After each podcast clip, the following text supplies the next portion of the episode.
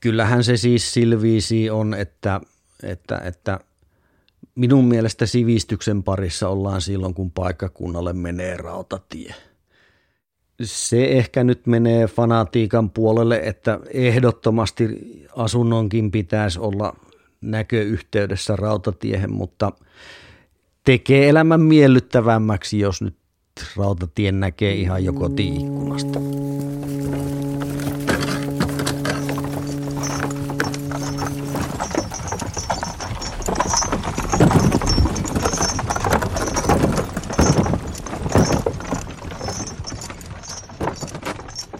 Englanninmaan kapitalisteilla oli ongelma.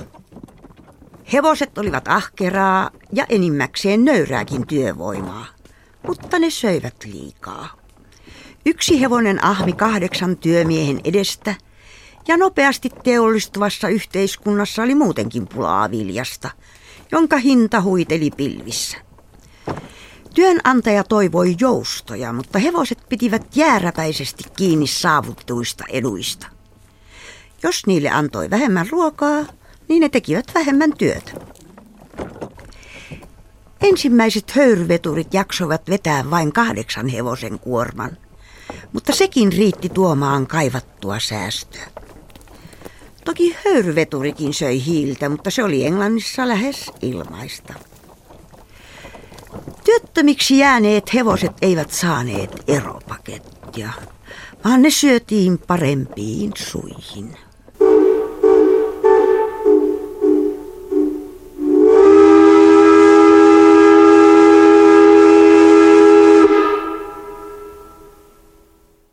Joo, minä synnyin vuonna 1951 ja syntymäkoti sijaitsi Sörnäisten kulmilla Hämeentien ja Näkinkujan kulmassa. Siitä sitten muutimme Hämeentie 38 ja siellähän oli paljon pojanviikareita siihen aikaan. Yleinen harrastus oli poikasilla se, että istuttiin Hämeentien syrjässä ja pongattiin autojen rekisterinumeroita ja automerkkejä. Kun mä halusin aina tehdä omia juttuja, niin se ei mua kiinnostanut, kun siinä oli aina kamala kolina. Hämeentie oli kivikatua ja raitiovaunut kolisteli, pussit savutti ja kaksitahtiautot kärrysi, niin se ei mua miellyttänyt, vaan mä halusin mennä omiin juttuihin ja karkasinkin useamman kerran Sörnäisten rantatielle Lintulahden katua alas. Siellä oli merenranta, jänniä teollisuuslaitoksia, yksi valimokin siinä sylki tulta piipustaan. Ja siinä oli rautatie, joka palveli näitä teollisuuslaitoksia. Joskus siinä oli sitten kana- tai kalkkunaveturi tekemässä vaihtotöitä.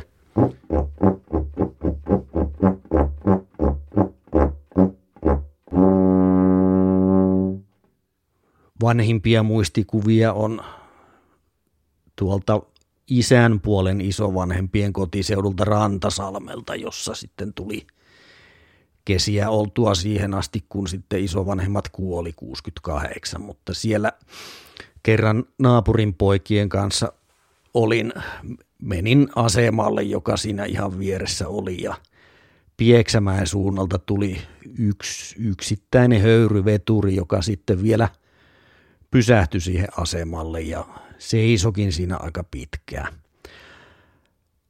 Naapurin pojat ties kertoa, että kuskit yleensä päästään sinne koneen päälle ja niin nytkin mentiin kysymään, että päästäänkö sinne veturia ihailemaan, mutta tällä kertaa oli sen verran niuho kuski, että käymättä jäi ja liekö sitten sen takia rautatiet jääneet niin kiehtomaan, että vieläkin asia kiinnostaa.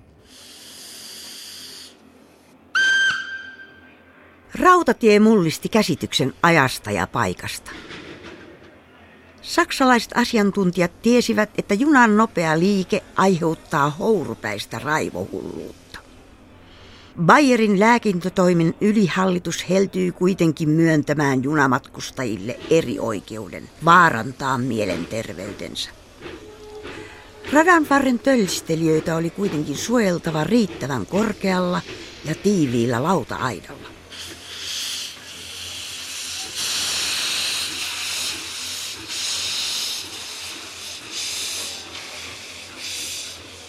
Myöhemmin Sigmund Freud valisti, että varsinkin murrosikää lähestyvät pojat saavat junan liikkeestä ja tärinästä seksuaalisen mielihyvän kokemuksia – joita ei kuitenkaan pidä tukahduttaa.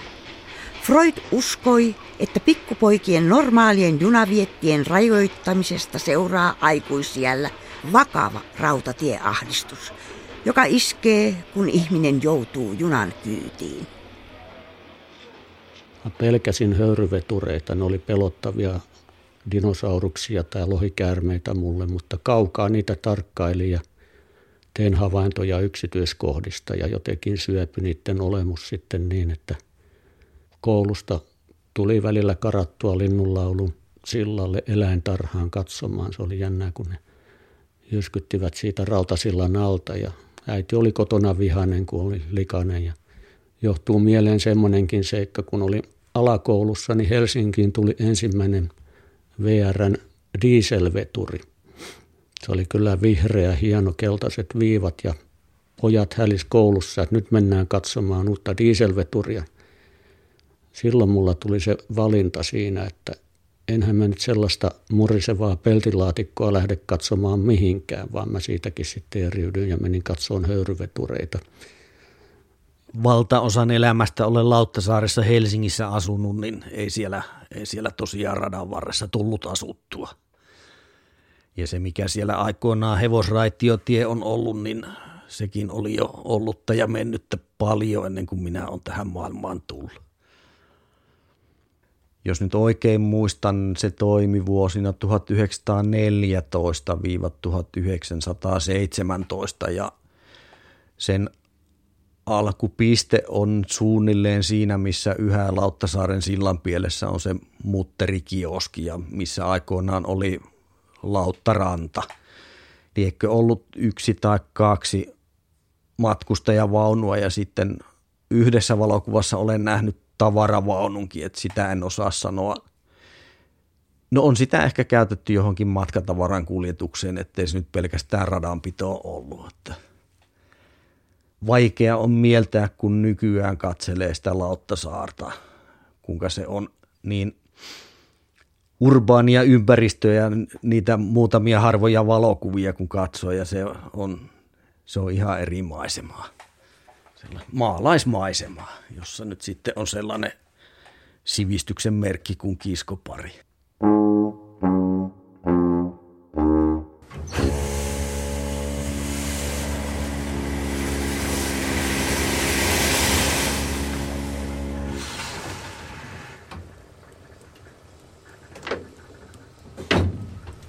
On semmoista muistinvarasta tämä voitelu, että joka paikka vaan pitää muistaa. Tämä on tämä sohvi, jolla mä aikoinaan sain koulutuksen silloin 40 vuotta sitten. Tuli jotenkin tutuksi. Tässä on kevyemmät hillitsimet kuin noissa muissa, niin sopii mun, mun piirtäjä sormilleni paremmin, että mä hallittin tämän paremmin. Tämä on nöyrä. Nöyrä ja tota, muutenkin semmoinen joviaali kapine. Täällä on niin hieno historia. saarinalaiset alkoi rakentaa tätä sinne 17. Tämä oli konepajalla työn alla, niin Suomi itsenäistyi ja joulukuun viimeinen päivä 17 tämä oli valmis ja silloin oltiin jo tasavaltaa. Tämä on, tämä on nähnyt saari ja tasavallan tämä kone. Ja seuraava kankila.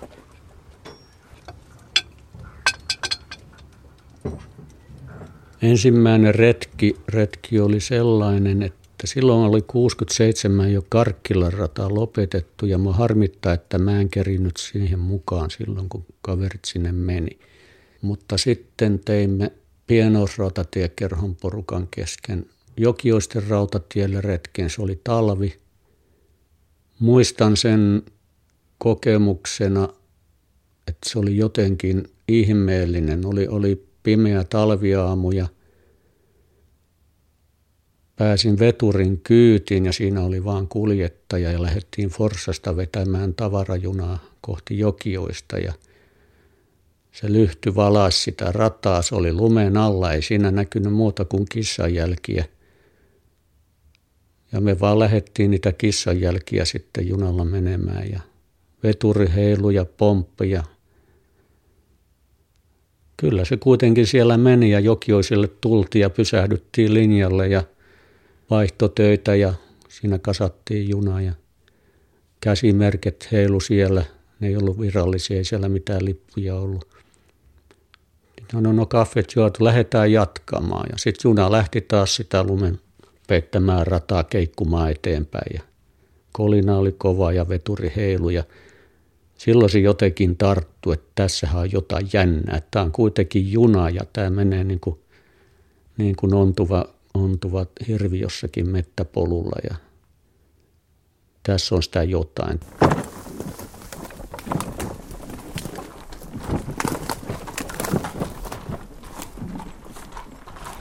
Vähitellen rautatieaate hiipi Suomeenkin, vaikka kanavamiehet yrittivät pullikoida vastaan. Rautatie oli saatava, mutta mihin?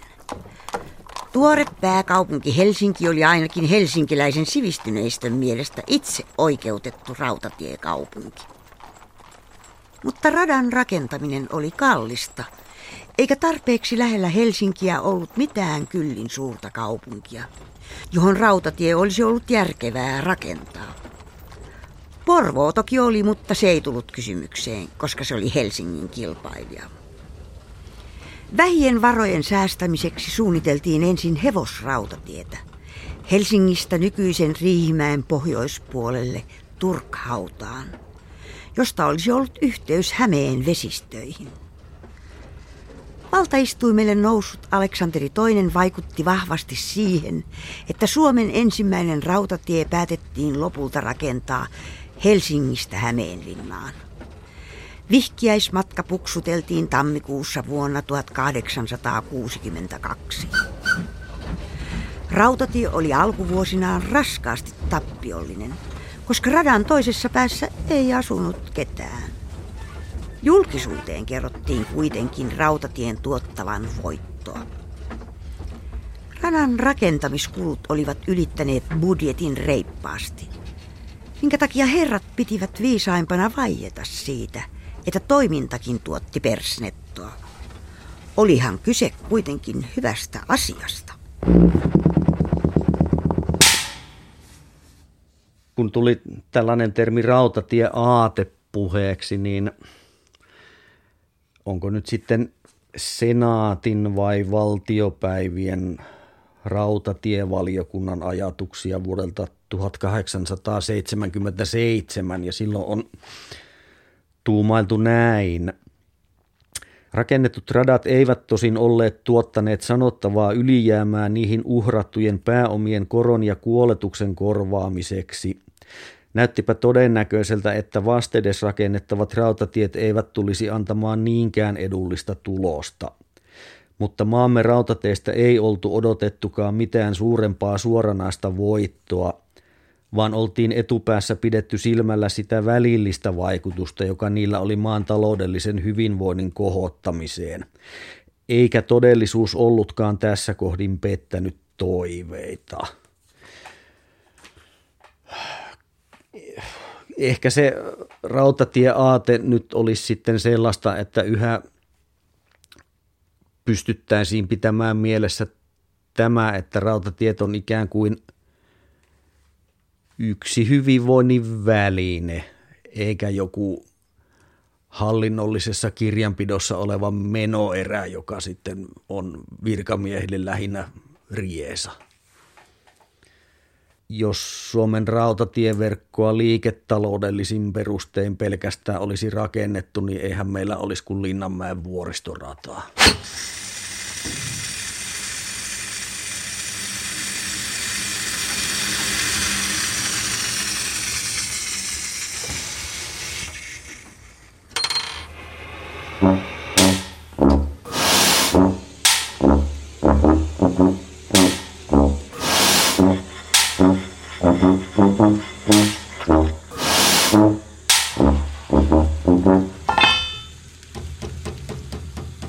Ajetaan me sen vaihteen yli. Niin, missä päin Vitosvaihde.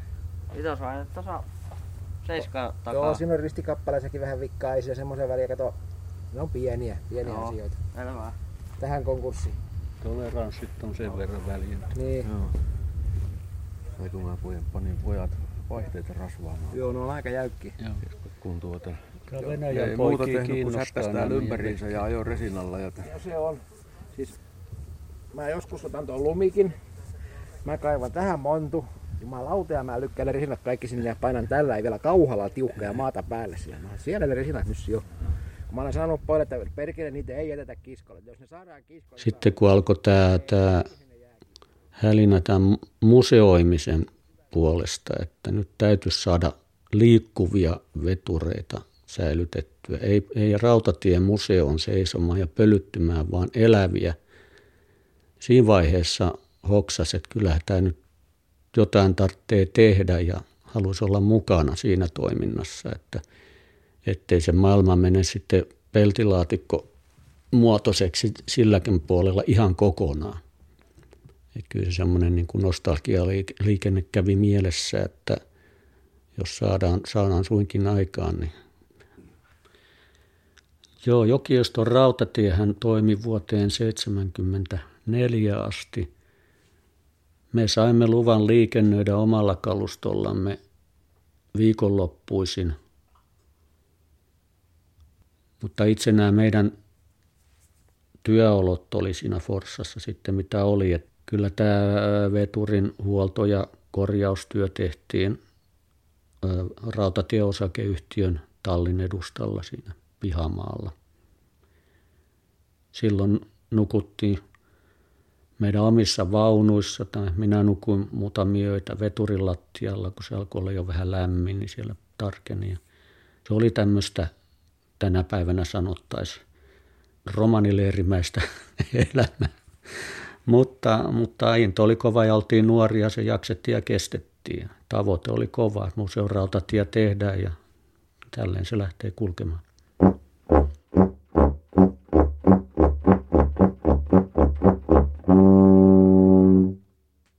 Tämä Kemijärven yöjunakapinahan oli sellainen, joka sitten johdatti ihmisiä yhteen ja sen jäljiltä perustettiin tämä Suomen rautatiematkustajat ry. Pyritään tuomaan esille rautatiematkustajien näkökulmaa näissä asioissa. Muun muassa nyt sitten sen suhteen, mitä lipun hinnat on ja minkälaisia palveluja VR tarjoaa ja myös sitten kannanotto vaikkapa siihen, kuinka laajaa tuo henkilöjunaliikenteen pitäisi olla. Tässä on kyllä tullut huomattua semmoista asenneongelmaa tuolla valtiohallinnon suunnalla, että ei, ei oikein ymmärretä tällaista asiaa. Kun vertaa, vertaa nyt vaikka sitten Isoon Britannia, jossa vastaavanlaisen järjestön asema on ollut lakisääteinen jo vuodesta 1948 ja me täällä yhä tapellaan, että minkälaisia asioita tuo liikenneministeriö salaa ja mitä julkistaa, niin mutkan kautta olen kuullut, että liikenneministeriössä minä olen se perkeleen kämääräinen. Kyllä on semmoinen mielikuva tullut, että, että kyllä tämä ainakin meidän liikennehallinto olisi lähempänä tuota saariaikaa kuin 2000-lukua.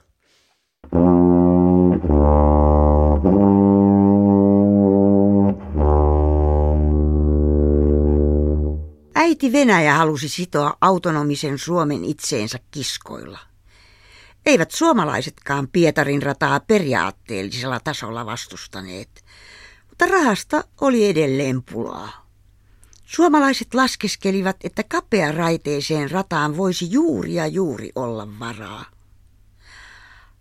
Aleksanteri II halusi kuitenkin kunnon radan, ja kompromissina Venäjä lupasi maksaa leveä ja kapea raiteisen radan erotuksen, joka oli 10 miljoonaa markkaa.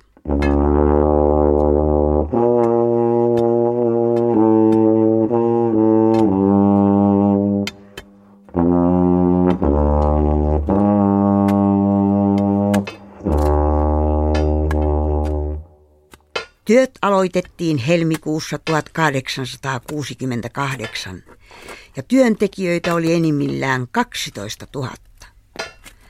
Nälkävuosien riuduttamia tulijoita olisi ollut moninkertainen määrä. Kulkutaudit, nälkä ja raskas työ harvensivat ratatyöläisten sankkaa joukkoa. Mutta ratatyömaan perässä kulki tuhansien ryysyläisten epätoivoinen armeija, josta riitti täydennystä sitä mukaan, kun työntekijöitä kuoli. Ruumiita ei ennättänyt kukaan laskea. Se kuitenkin tiedetään, että Lahdessa kuoli noin 600 radan rakentajaa vuoden 1868 aikana. Vainajia oli niin paljon, että heitä jouduttiin hautaamaan radan varren joukkohautoihin.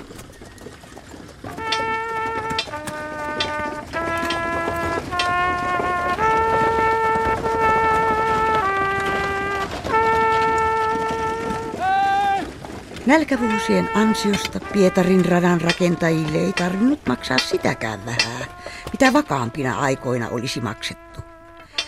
Niinpä 30 miljoonan markan kokonaisbudjetti alittui kahdella miljoonalla. Myös aikataulu piti, sillä 369 kilometriä pitkä rata Riihimäeltä Pietariin valmistui kahdessa vuodessa.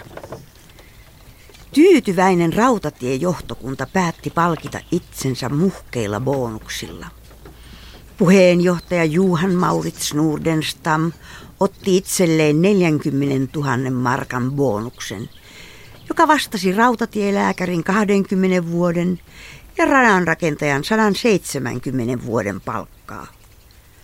Yhteensä herrojen tulospalkkioihin upposi 300 000 markkaa. Lähes yhtä paljon kuin koko maan kansakoululaitokseen. Jokohan me alkaisi niinku. Ei vitti lattia täyttä. Me kiitämme ystävällisestä palvelusta. Oikein paljon kiitoksia hiiliryhmälle. Ei mitään. Kiitos teille eilisestä. Mitäs me eilen tehtiin? Joku oli, mä muista, oliko se itse ollutta hiilestä. Ei peruutetaan tähän äsken. Minä en ollut, mutta on siellä Jossi olisi ollut. Meillä- alkoi hyvin lupaavasti ja ajettiin pitkää rataa, eli Forssasta Humppilaan. Se oli 23 kilometriä sivu. Ja äh, yleisön kannustus oli mahtavaa, että kyllä tämmöinen pitäisi olla. Se oli sitten kuitenkin sitä aitoa höyrymatkaa ja jotain erikoista. Sympatioita tuli, mutta apua ei tullut. Silloin elettiin nousukasmaista aikaa, sen huomasi huomas siitä, että yhteiskuntahan ei millään tavalla reagoinut, vaikka se olisi ollut siihen aikaan vielä edullista tämä kaiken lunastaminen ja säästäminen. Ja meillä ei harrastajilla ollut varoja, me oltiin nuoria ihmisiä ja ehkä meidän painoarvo sitä kautta oli sitten vähän semmoinen kevyt, koska meille sanottiin tänne vaan helsinkiläispojat tulee leikkimään junillaan heidän mailleen ja eräs liikutuksen alla oleva henkilö, kun veturi tuotiin, niin kysyi, että eikö Karkkilasta löytynyt tarpeeksi isoa kuoppaa, mihin oli sitten tuon kaataneet ja, ja ennen kaikkea niin Forssan kaupungin kanta oli hyvin kielteinen.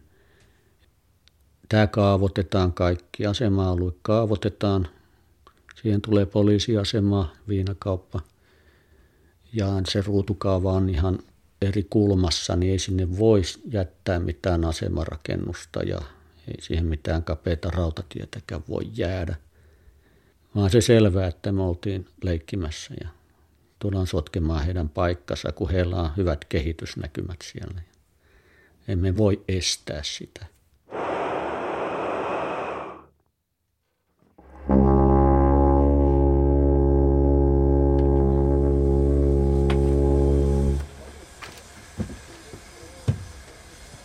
Tämä tyhjä juna Jokioisiin, lähdetään jo kymmentä yli. Niin just joo. Kutonen tuo varsinaisen juna, johon me sitten mennään kiinni ja aletaan ajaa normaalisarjoja. Tämmöinen erikoisuus. Säästetään vaihtoliikkeitä. Just joo. Niin joo, tosiaan on. Joo, se oli selvää, että, että radan purkaminen alkaa meillä oli ollut minkiö tavallaan vuokrapaikkana, niin meille tuli kova kiire hinata meidän kalusto Forssasta minkiölle turvaan. Eli meidän veturit ja ne vaunut, mitä oli, niin oli varastoitu Finlaysonin alueelle siinä vaiheessa ja sitten ne lyötiin nippuun, rasvattiin ja vedettiin minkiölle turvaan, ettei ne jää Forssaan mottiin. Mutta rataa purettiin kohti Jokioista ja siinä vaiheessa yhdistyksestä erilleen perustettiin osakeyhtiö, jonka tarkoituksena oli kerätä pääomaa jäljelle olevan rataosuuden lunastamiseksi, kun ei muuta rahaa ollut tiedossa.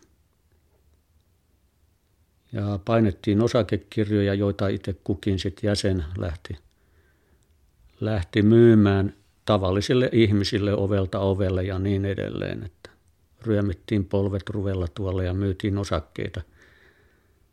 Saatiin tällä lailla kasaan semmoinen pääoma, että saatiin ostettua rata Jokioisten asemalta Minkiölle. Tällainen oli, oli sitten pätkä kapea historiaa pelastettu.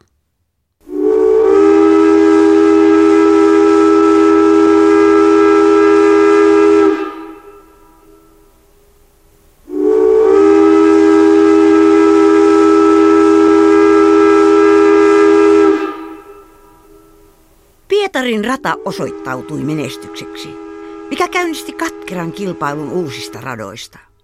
Yhtäkkiä kaikki halusivat rautatien. Erityisen katkeria olivat turkulaiset, jotka olivat kovaa vauhtia jäämässä Helsingin varjoon.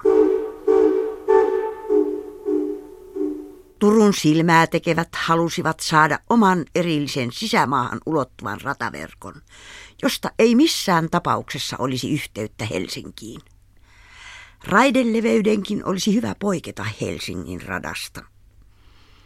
Venäläisetkään eivät pitäneet Helsinki-Turkurataa kiireellisenä, sillä he pelkäsivät, että rautatietä pitkin turkulainen ruotsin mielisyys voisi luikerralla suuriruhtinaskunnan pääkaupunkiin.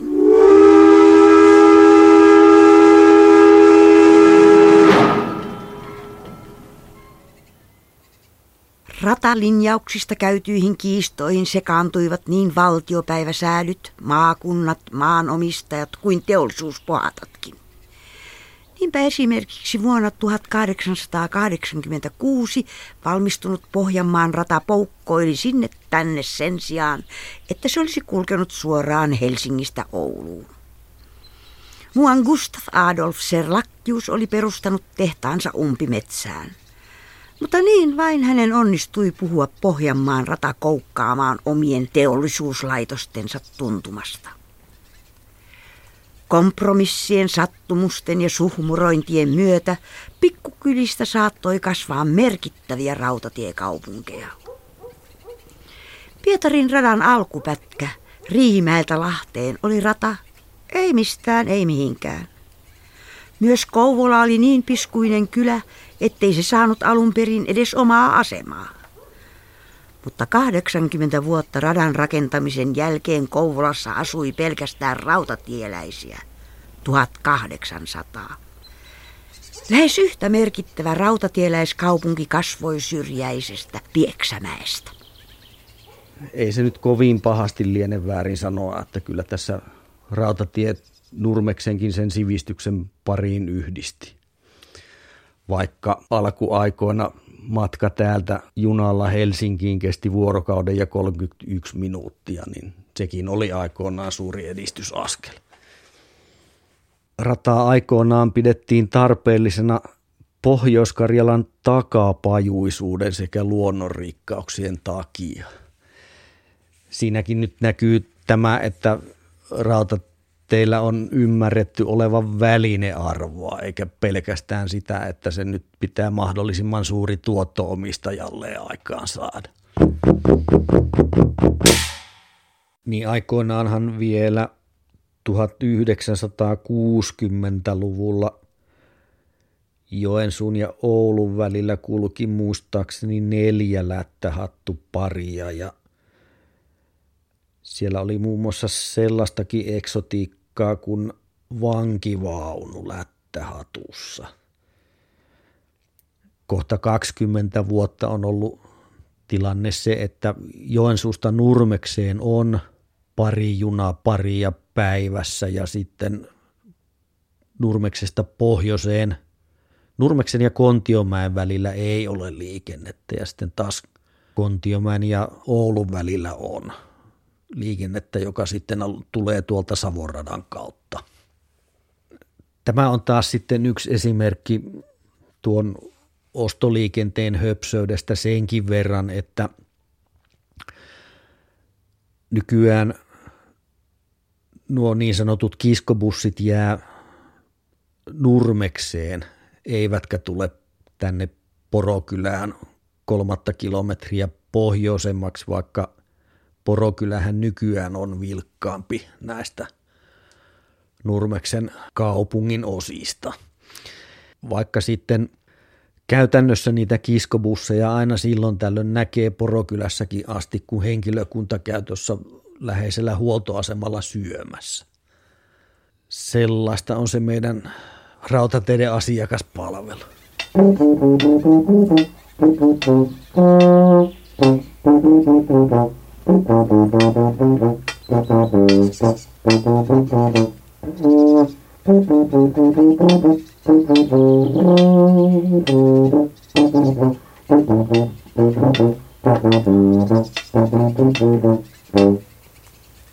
Vaikka rautatien tuloon suhtauduttiin maaseudulla suopeasti, niin radan rakentajia katsottiin karsaasti.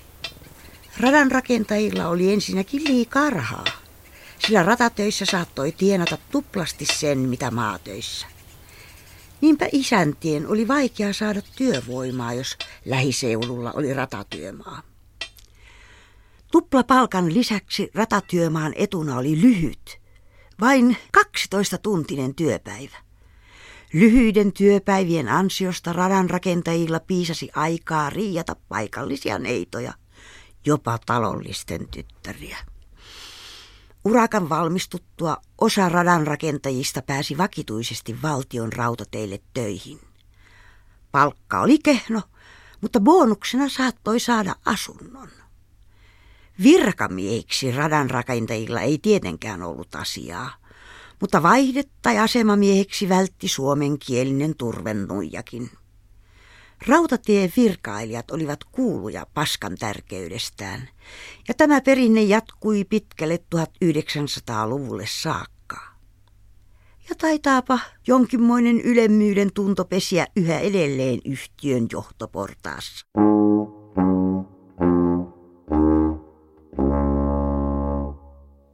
Kyllä minä tätä rautatieaiheista keskustelua ehkä paremminkin monologiksi luonnehtisin, että ei se mitään dialogia ole.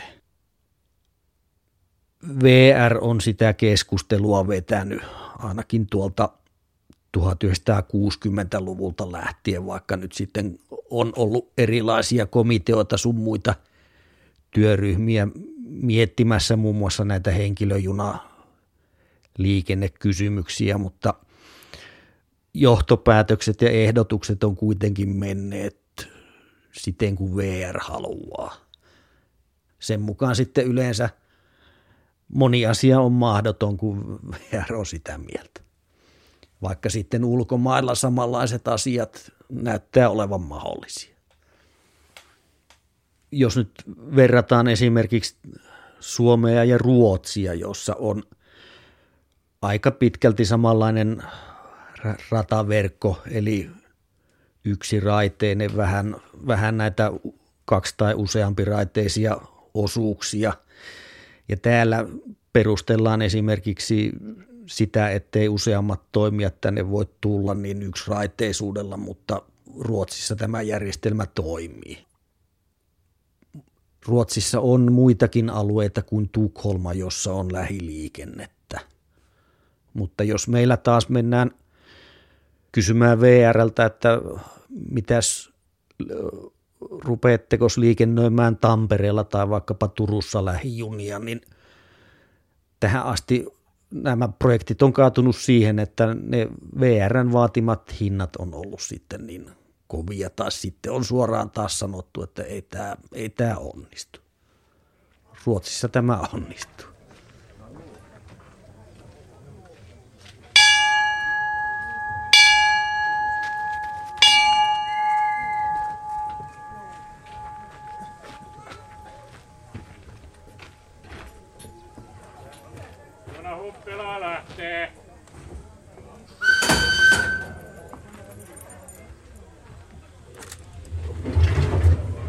Tämä on jotenkin niin kuin käteen sopivampaa kalustoa. Sitten tämä yleisön kannalta ajatellen, kun ne tulee juttelemaan ja ihmettelemään, että kappas vaan taidettiin mennä aika kovaa tuollakin tuo alamäki, että paljonko oli mittarissa? No mä sanoin, että ei siellä ole mitään mittaria, että mä kuuntelin, miten siellä veivit vispaa ja paljonko oli vauhtia. Sanoin, kyllä siinä saattoi 35 olla parhaimmillaan. Eikö sen enempää?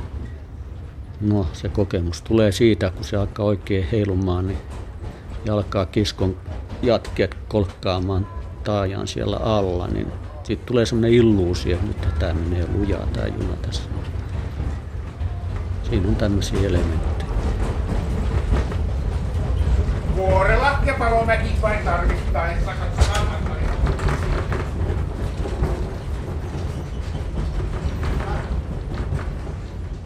Joku sivullinen on joskus sanonut, kun se veturi siinä seisoo ja siellä heittää muutaman puun pesää, että tämä on niin kuin saunan tuoksu ja saunan äänet. Ja sitä se paljon on, että sehän perustuu veden keittämiseen ja leikkisesti todettu, että kuinka aikamiehestä voi olla niin hauskaa tämmöinen veden keittäminen. Parasta aikaa olemme radan jyrkimmässä kaarteessa ja seuraavaksi alkaa Huhdinmäki. Tämä on Suomen henkilörautateiden jyrkin nousu, 26 metriä eli 26 promillea kilometrin matkalla. Tämä on hyvin aistivaraista puuhaa, eli kaikki nopeus arvioidaan sieltä ulkoa päin, kuunnellaan muutamia koneen osan ääniä ja höyryniskua korsteenista. Eli se on semmoista havainnointia ja, ja semmoista tiukalla hauiksella jonkun vivun liikauttamista millimetri, jolloin muuttuu tehot ihan oleellisesti. Se on tämmöistä.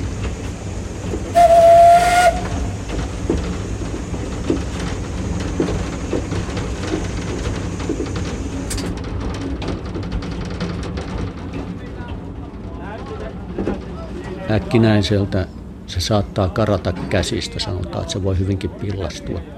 Sitten siinä on pitelemistä jonkun aikaa. Tytöt kyytiin, joo.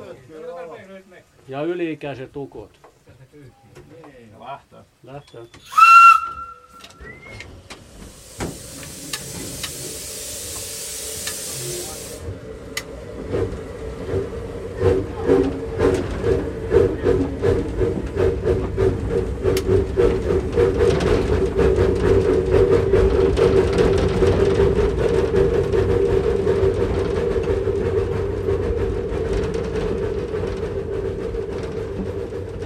Herrat ja rahvas oli karsinoitu junissa omiin luokkiinsa. Myös asemilla oli omat erilliset ruokasalit ensimmäisen ja toisen luokan matkustajille. Kolmannen luokan matkustajat saivat yleensä tyytyä ulkoruokintaan, mutta isoimmilla asemilla roskaväkikin pääsi sisätiloihin. Tosin työväestöllä oli harvemmin rahaa matkustella junalla. Vuonna 1877 piletti Tampereelta Helsinkiin maksoi kuusi markkaa, joka oli maatyömiehen viikon palkka. Rahan lisäksi matkustaminen vaati aikaa. Asemia oli tämän tästä ja niillä kaikilla pysähdyttiin. Isommilla asemilla pidettiin myös reilut ruoka- ja virkistäytymistauot. Junien nopeudet kohosivat pikkuhiljaa, kun kalusto ja ennen kaikkea radat paranivat. Helsingistä Hämeenlinnaan ajeltiin 1860-luvulla 30, mutta vuosisadan vaihteessa junat kiisivät parhaimmillaan jo 50.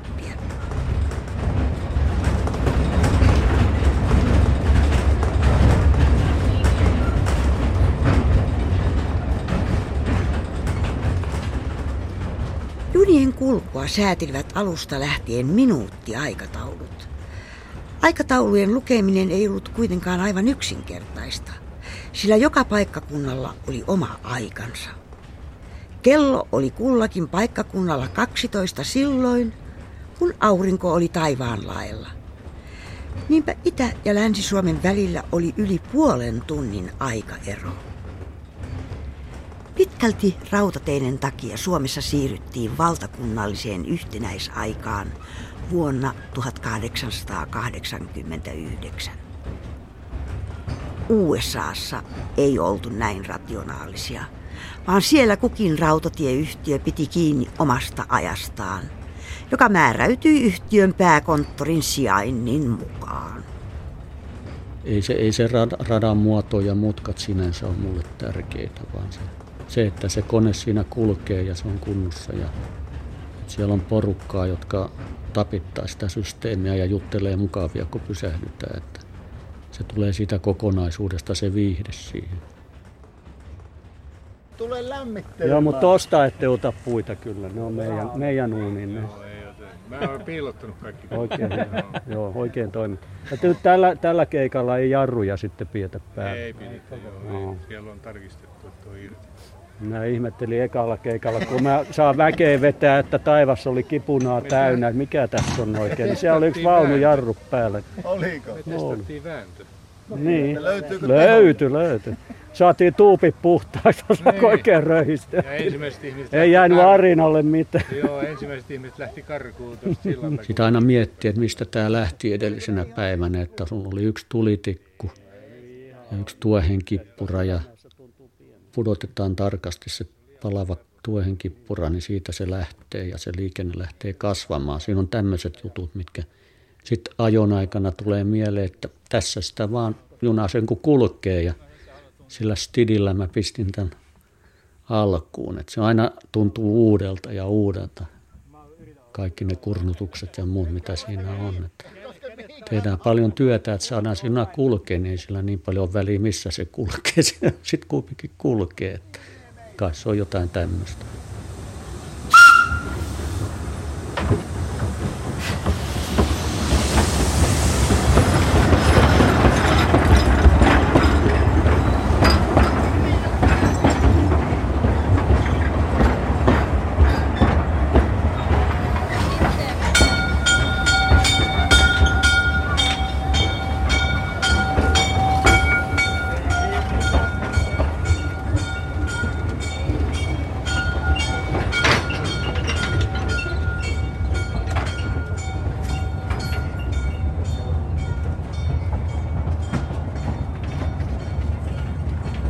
Rataverkon rakentaminen jatkui Suomessa huomattavasti pidempään kuin muualla läntisessä Euroopassa. Lopulta rataverkko saatiin valmiiksi ja saman tien aloitettiin sen purkaminen. Rautatie herätti aikanaan maaseudun unesta. Ja sata vuotta myöhemmin samainen maaseutu vaipui seisakkeiden asemien ja kokonaisten rataosuuksien lakkauttamisten myötä jälleen horrokseen. VR alkoi kilpailla lentokoneiden kanssa, eivätkä junat ehtineet enää pysähtyä missään. Yksi rautatiematkustajien jäsen linkkasi just eilen BBCn uutisen, jossa kerrottiin Britanniassa tapahtuneesta kehityksestä, kun monella, sanotaan nyt puskaradalla, matkustajamäärät on huomattavasti nousseet. Ja vaikka nyt sitten Britannian asumistiheys on toista luokkaa kuin meillä, niin kyllä kumman pienille paikkakunnille siellä onnistutaan junalla ajamaan ja, ja vieläpä matkustajamääriä nostamaan. Et minkähän, minkähän takia meillä ei vastaavanlainen kehitys voisi olla mahdollista. Se, se ei ole minulle kyllä auennut.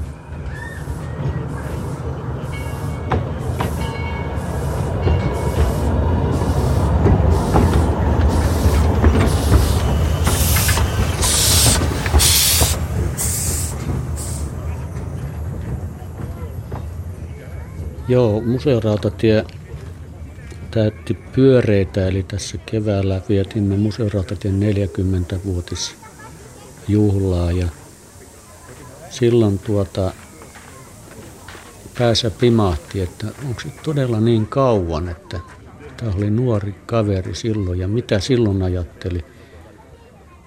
Silloin, silloin oli semmoinen tietynlainen hulluus niin kuin nuorella ihmisellä, että tahtoo saada ton ja jotenkin tuntui siltä, tahtoo saada museojunan, tahtoo saada ihan oikean junan ja niin nyt alkaa näkyy se kokonaiskakku, että tässä on tämmöinen laaja kulttuuriporukka ollut, joka tuntuu hyvältä, että siinä on saanut olla mukana. Että on saanut nähdä koko ajan, mitä siinä tapahtuu ja olla tekemässäkin sitä omalta osalta.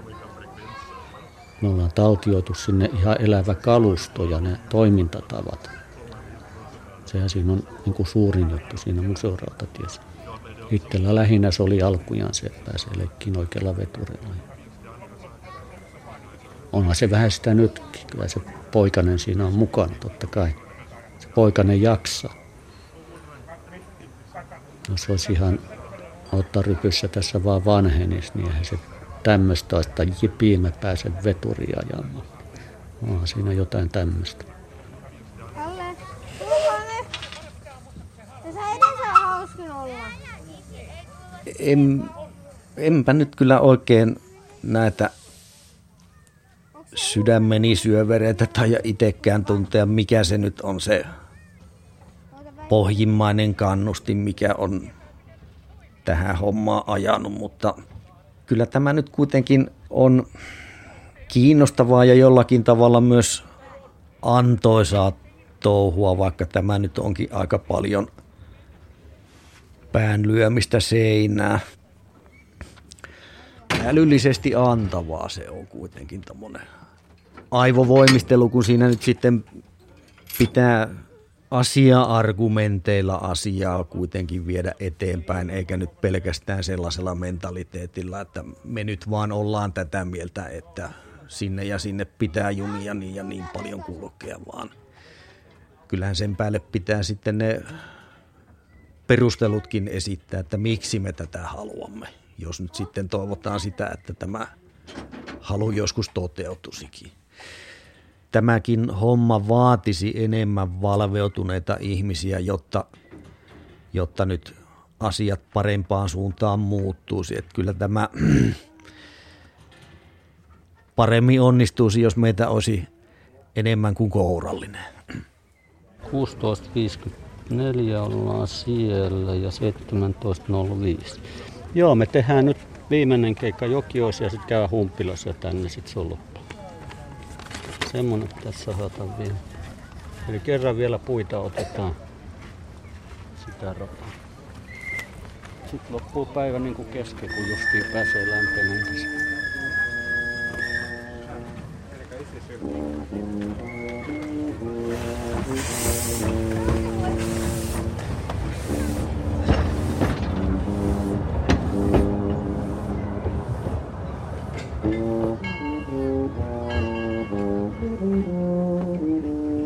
Radiodokumentissa Rautatie päähenkilöinä olivat rautatieharrastajat Tapio Koskinen ja Kalevi Kämäräinen. Kertoja oli Saara Pakkasvirta, tuubaa ja vähän trumpettiakin soitti Kusti Vuorinen. Äänisuunnittelusta vastasi Pentti Männikkö. Dokumentin käsikirjoitti ja ohjasi Mikko Järvinen. Tuottaja oli Hannu Karisto.